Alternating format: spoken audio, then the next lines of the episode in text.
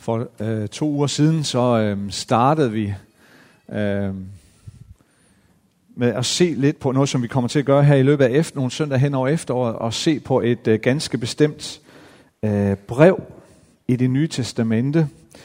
Øh, det er det brev, der hedder Filipperbrevet. Øh, det er Paulus, øh, som øh, har skrevet det her brev øh, til, øh, til menigheden i Filippi en øh, menighed, som han jo selv har været med til at plante. Og, øh, og et, et tema, der løber igennem det brev, det er, det er glæde. Og vel at mærke en glæde, som er større end alt. Og, øh, og vi skal prøve på sådan lidt med lidt forskellige vinkler at se på det her med, hvordan i alverden kommer vi ind til en glæde, som er større end alt. Hvordan, Hvordan kommer vi i berøring med en glæde, som, øh, som er større og stærkere end de livssituationer, vi går igennem? Som er større og stærkere end de omstændigheder, vi står i? Fordi hvis, hvis du har det ligesom mig, på en eller anden måde, i større eller mindre grad, så kan du godt nikke genkende til det her med, at livets omstændigheder, det vil kvæle glæden. Det, det tager glæden. Øhm, de omstændigheder, man står i lige her og nu, der kan være noget, som, som, som, øh, som gør, at man slet ikke er i berøring med den her glæde. Kender du det? Eller det kan være noget, du bekymrer dig for. Som slet ikke er sket endnu, men du bekymrer dig for det. Øhm, jeg tror, det er øh, Mark Twain, forfatteren, som sagde engang for mange år siden, jeg har haft mange bekymringer i mit liv. De fleste af dem er heldigvis aldrig blevet til noget. Og det, jeg tænker til, det er mig, han skriver om. Øh, utallige af de bekymringer, jeg kan lade komme ind over mig. Øh, og utallige er de gange, at, at Mona så også må sige til mig, når den blev så heller ikke til noget. Øhm, men det gør det ved mig, eller det gør det øh, måske også ved dig, at det tager vores fokus. Vi, øh, vi har svært ved at se længere frem. Vi har svært ved at se den Jesus, som elsker os. Vi har svært ved at, vi har svært ved at have fokus på, hvem er han egentlig? Vi har svært ved at have fokus på, hvorfor er jeg her? Og hvad er jeg kaldet til? Og hvad er det, Gud har sagt til mig? Alt det der, det kan, forsvinde som vand imellem fingrene på os, når, når livsomstændighederne og bekymringerne for noget, som ikke engang er sket endnu, og som måske slet ikke kommer til at ske, at det tager over. Øhm.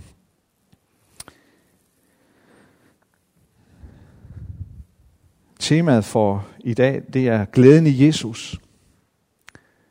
Glæden i Jesus. Og egentlig som tekst har vi sat øh, et, et stort afsnit op øh, øh, i øh, kapitel 1 og fra vers 12 og så helt hen til slutningen på kapitlet til vers 30. Men jeg skal nøjes med at læse en, en lille del af det fra vers øh, 18b og til vers 26. Jeg håber, vi får det op på væggen. Paulus han skriver sådan her. Men jeg vil også blive ved med at glæde mig. For jeg ved, at dette ved jeres forbøn og med Jesu Kristi ånds hjælp skal ende med min frelse. Det venter jeg med længsel på, og jeg håber, at jeg ikke skal blive til skamme i noget, men at Kristus nu som altid må blive forherliget i fuld offentlighed ved det, der sker med mit læme, hvad enten jeg skal leve eller dø. Til for mig er livet Kristus og døden en vinding. Men hvis, men hvis fortsat liv på jorden betyder frugt af mit arbejde, så ved jeg ikke, hvad jeg helst vil. Der trækkes i mig fra begge sider.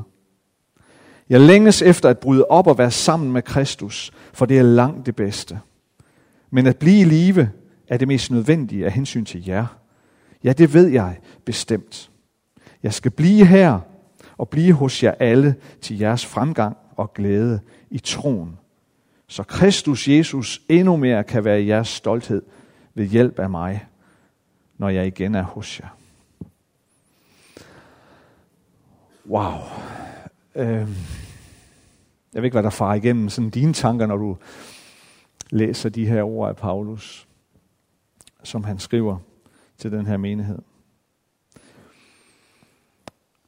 Vi bliver taget med ind i nogle meget dybe refleksioner om både liv og død hos Paulus her. Refleksioner, som han deler med menigheden. Og vi skal jo tænke på, at han deler de her refleksioner, mens han sidder fængslet i Rom. Han deler de her refleksioner, mens han sidder i lænker. Og sidder sikkert i et mørkt fangehul i Rom og venter på en uvis skæbne. Og vi skal også tænke på, at han skriver det her til en stor gruppe af kristne, som holdt umådelig meget af Paulus, og som var dybt bekymret for ham. Vi var inde på det her sidste gang, da vi startede med den her serie, at, at måske er, er sådan Filippermenigheden i hvert fald en af de fællesskaber, som Paulus har det aller tætteste forhold til. Og det er mennesker, som han holdt utrolig meget af, og som holdt utrolig meget af ham, som er dybt bekymret for ham. Og så bliver vi taget med ind i den her refleksion hos Paulus. Vil jeg egentlig helst dø nu? Eller vil jeg egentlig helst blive her noget længere?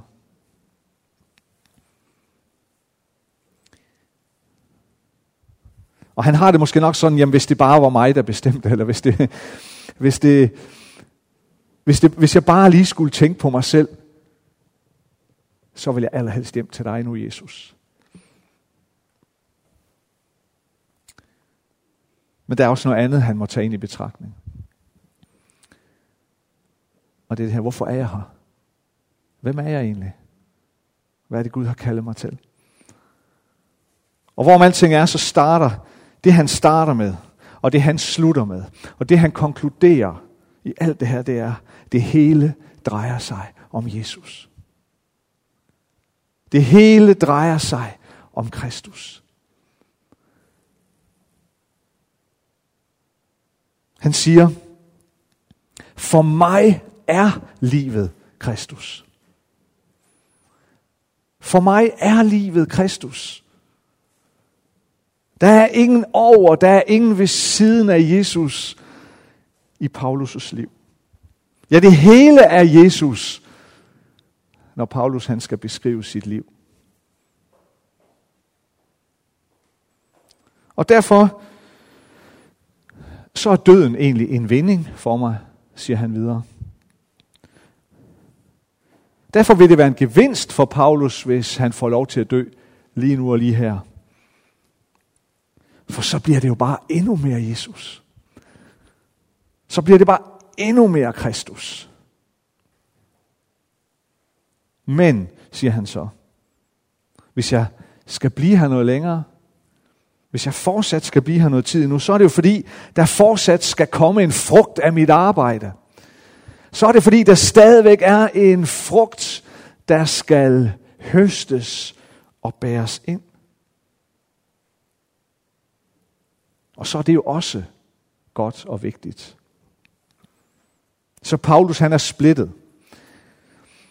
Egentlig vil jeg helst bryde op her nu, for det er jo det, jeg længes allermest efter.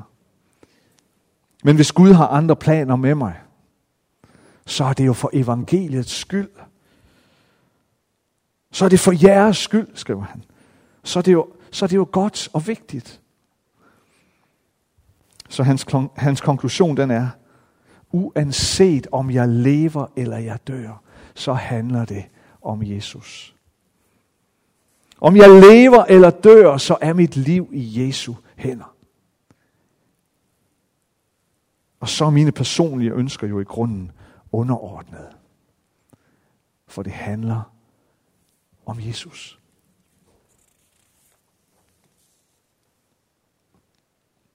Jeg kan ikke lade være med at stille mig selv det her spørgsmål. Og os spørgsmålet. Hvordan i alverden kommer man derhen?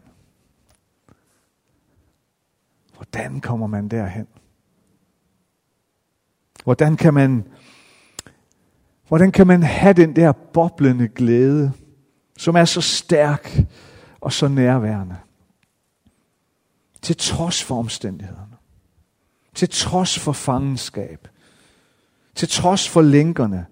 Til trods for alle bekymringer, for alle de her menigheder, alle de her fællesskaber ude omkring, som Paulus havde et kæmpestort hjerte for.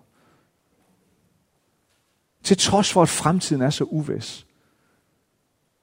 Hvordan kan man så leve i det her, som Paulus kan?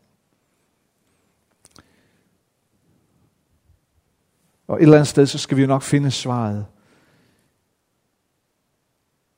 i den relation med Jesus, som Paulus havde. Fordi han var så nært forbundet med Jesus. At hele hans liv er Jesus, som han siger. Hele mit liv er Kristus.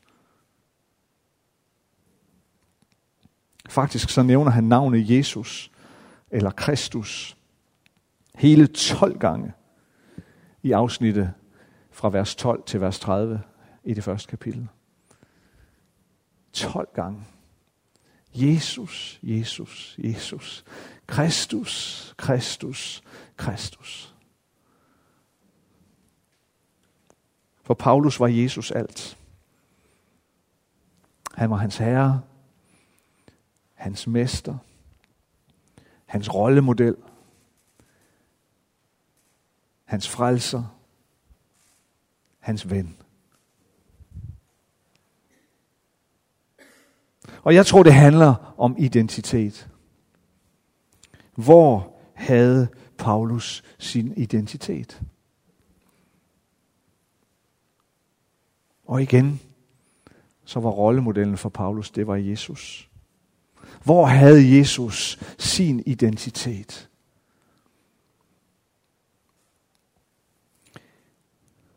For at blive klogere på det, så skal vi sådan nogle år tilbage i forhold til det, hvor, øh, hvor det her blev skrevet, så skal vi sådan 30 år eller sådan noget tilbage i tiden. Tilbage til der, hvor evangelierne beskriver, hvad der skete med Jesus, som noget af det allerførste, inden han trådte ud i sin tjeneste. Inden han trådte ud i det, som Gud havde kaldet ham til.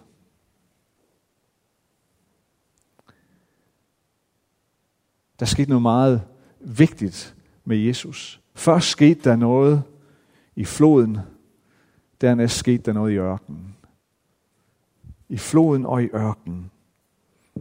Evangelien beskriver, hvordan Jesus kommer til Johannes døberen ved Jordanfloden. Og han beder om at blive døbt af Johannes døber.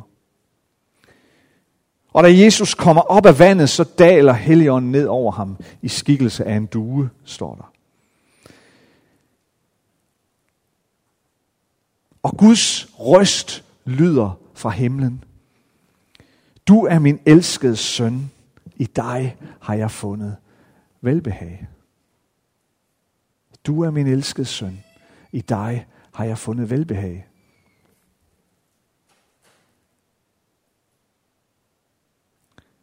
Her stadfæster, eller her stadfæstes Jesu identitet.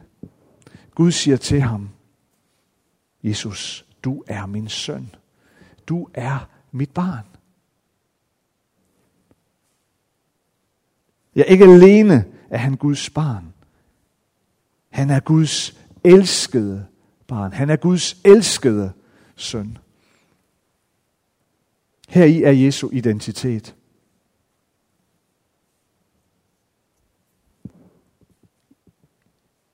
I hans relation med faderen. Og at han er elsket af faderen. Og det er nok for Jesus. Det er alt, hvad Jesus behøver at leve i og være i. Det er tilstrækkeligt. Den svenske forfatter og retræteleder Magnus Malm, han siger det på den her måde. Kan vi få det op på væggen? Magnus Malm, han siger sådan her. Det begynder med, at han er faderens elskede søn. Alt hvad Jesus er og gør, er en frugt af den relation. Jesus er i sin relation til faderen allerede alt, hvad han kan blive. Det er den kilde, Jesus drikker sin eksistens. Det er i det ansigt, han spejler sit væsen. Det var floden. Dernæst, og straks derefter, så blev Jesus af Helligånden ført ud i ørkenen. Der står, han blev ført ud i, altså, han, han røg derud, altså af Det, øh, det græske ord, det er ekbalo, det betyder, han blev kastet derud. Øh, så Helligånden har noget ganske særligt for med Jesus der, efter dåben også. Kommer han ud i ørkenen, der faster Jesus, og efter 40 dage, så lider han sult, og så kommer djævlen og frister ham. Og djævlen frister ham tre gange. Hvis du er Guds søn, så sig til stenen, at de skal blive til brød. Du er jo sulten. Hvis du er Guds søn, så styrt dig ned fra templets højeste tinde. Og alt det her vil jeg give dig, hvis du vil tilbede mig. Så Helligånden fører Jesus ud til en konfrontation med sin diametrale modsætning, nemlig djævlen. Helligånden fører Jesus ud til en test af den identitet, som faderen lige har fastslået for Jesus. Tre gange forsøger djævlen at teste Jesu identitet i faderen. Er det nu også nok? Er det nu også virkelig nok, at du er Guds elskede søn? Djævlen vil friste Jesus til at være noget andet end det, han er. Noget andet end den identitet, som faderen netop har fastslået for ham der i floden. Og ud fra identiteten som faderens elskede søn, så frister djævlen Jesu identitet, identitet på tre afgørende områder. For det første, hvad lever jeg af? Det vil sige, hvor og med hvad stiller jeg min appetit her i livet? Det andet område, det er, hvad er min opgave? Hvad har Gud kaldet mig til at gøre? Og det tredje, det er, hvis ære søger jeg i mit liv? Søger jeg Guds ære, eller søger jeg min egen? Forsørgelse, tjeneste,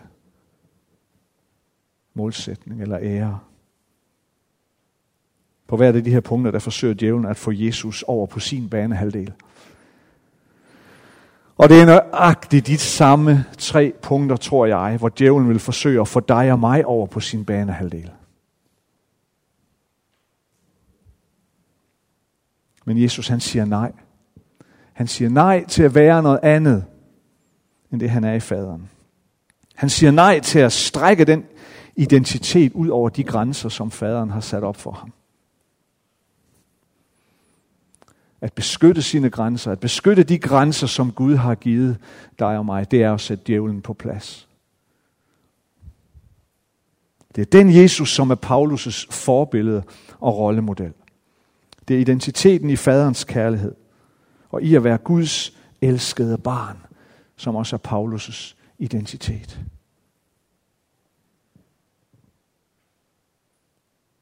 Det er derfor, han kan sidde i det her fangehul. Lænket til en uvis fremtid.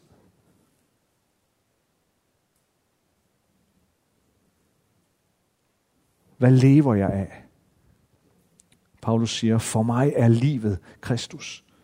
Det er ham, jeg lever af. Og det er uanset, om jeg lever eller dør. Hvad er min opgave?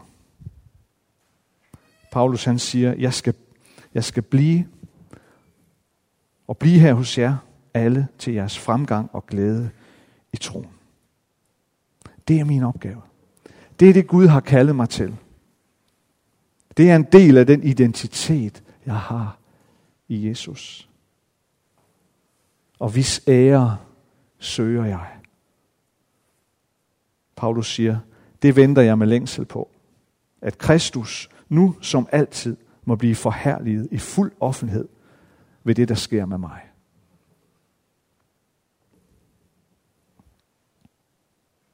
Jeg tror, jeg vil rører ved, ved roden af Paulus' identitet. Han har set, at sådan var det for Jesus. Og han havde erfaret, at det holder. At det er det, der bærer hele vejen hjem.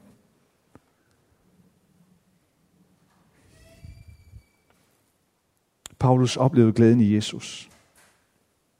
Fordi han var i berøring med sin egen identitet i faderen.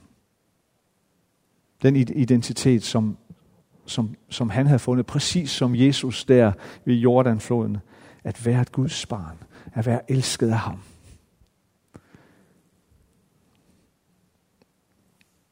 Hvad lever du af? Hvad er din opgave? Hvis ære søger du?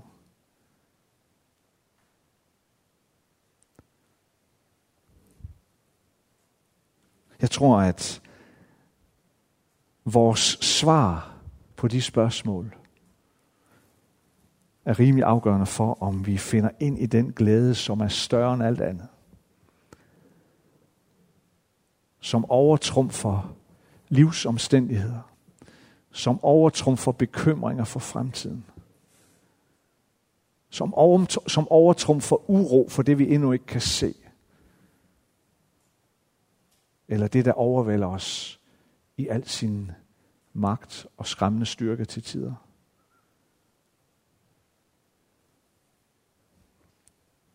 Hvad lever jeg af? Hvad er min opgave? Vis ære søger jeg.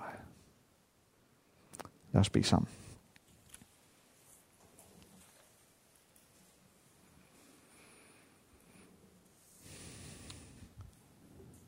Lad os bare sidde stille lige nogle sekunder. Øhm, og lovsangerne må gerne komme herop.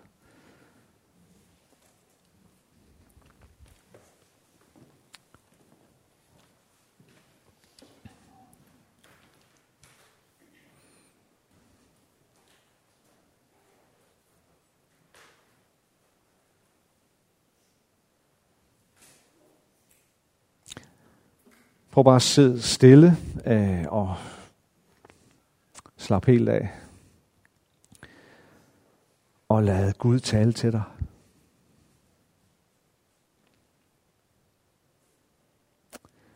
Lad Helligånden tale til dig.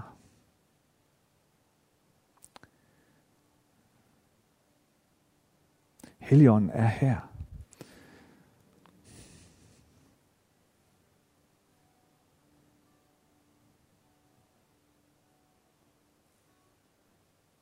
Og jeg tror, at det som det som Helligånden vil, det er at sætte dig i berøring. Bringe dig i berøring med din sande identitet.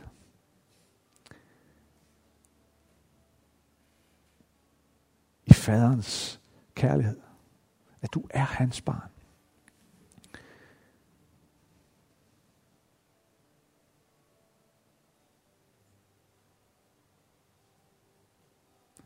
Han ved godt, at vi indimellem falder for fristelsen til at tro eller tænke eller agere ud fra, at det er som om det ikke er nok. Det ved han godt.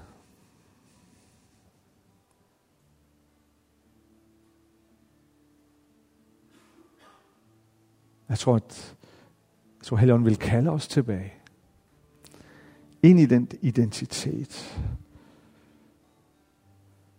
som ene og alene kommer ud af det, at du er skabt af ham. At Gud er din far.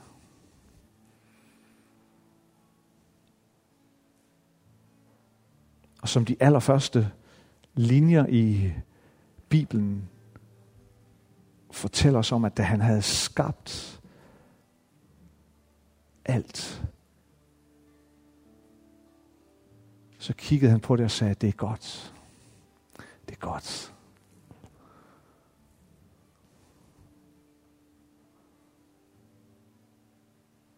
Han er tilfreds med det, han har gjort med dig. At han har skabt dig. Det er så godt.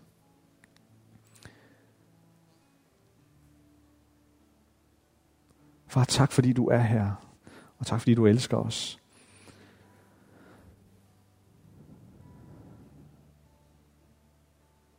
Vi ved godt, at ikke alt er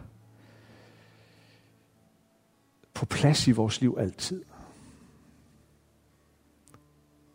Fordi vi er brudte, far. Vi er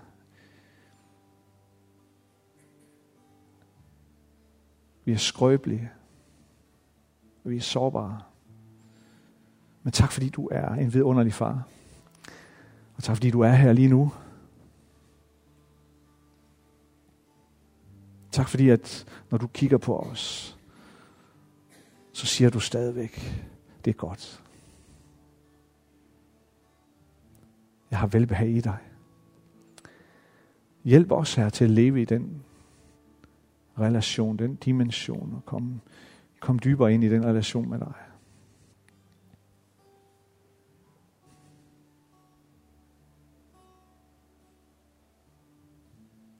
Styrk vores identitet i dig. Og tilgiv os, når vi tror, at vores identitet skal findes alle mulige andre steder. Når vi tror, at den skal findes i, hvad andre mener om os. Når vi tror, at den skal findes i penge eller materielle ting.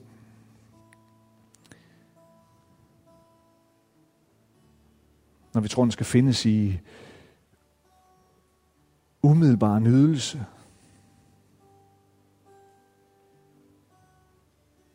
Tilgiv os, når vi falder i den grøft.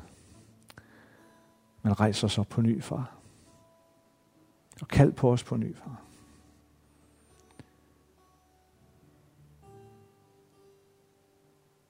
At vi må have det her dybt i os, at vores liv, det er dig, Jesus. Vores liv, det er og springer ud af vores identitet i at være dit elskede barn, far. Hjælp os med det. Dag for dag, skridt for skridt, far. I Jesu navn. Amen.